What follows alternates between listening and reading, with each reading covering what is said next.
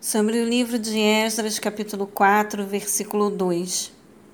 Foram falar com Zorobabel e com os chefes de famílias e lhes propuseram: Desejamos ajudar-vos a construir, pois como vós, buscamos também cultuar o vosso Deus e temos oferecido sacrifícios a ele desde os dias de Esar Adon, rei da Síria, que nos trouxe para cá. Análise. Os adversários do povo de Yavé, aqui chamados em hebraico de gente da terra ou da região, passou a ser um termo mediante o qual se designava os habitantes de Judá, que não eram praticantes da fé em Yavé.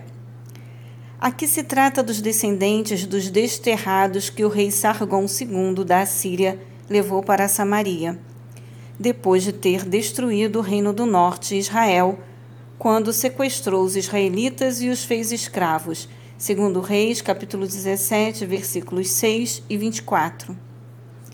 Esse remanescente, formado de vários povos mesopotâmicos, passou a ser denominado samaritano, juntamente com edomitas e árabes, ao ponto de todo o território ao sul de Jerusalém ser transformado numa província persa da Idumeia.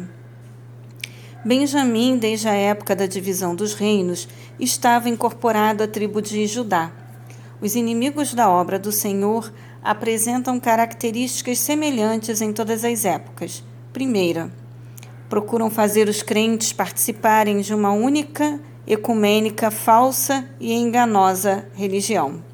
Segundo, tentam desanimar o povo criando obstáculos e, às vezes, sabotagem. Terceira, provocaram intrigas, acusações e politicagens. As vidas de Esdras e Neemias nos revelam princípios fundamentais de uma liderança que verdadeiramente serve a Deus, ao povo e se separa do sistema mundano.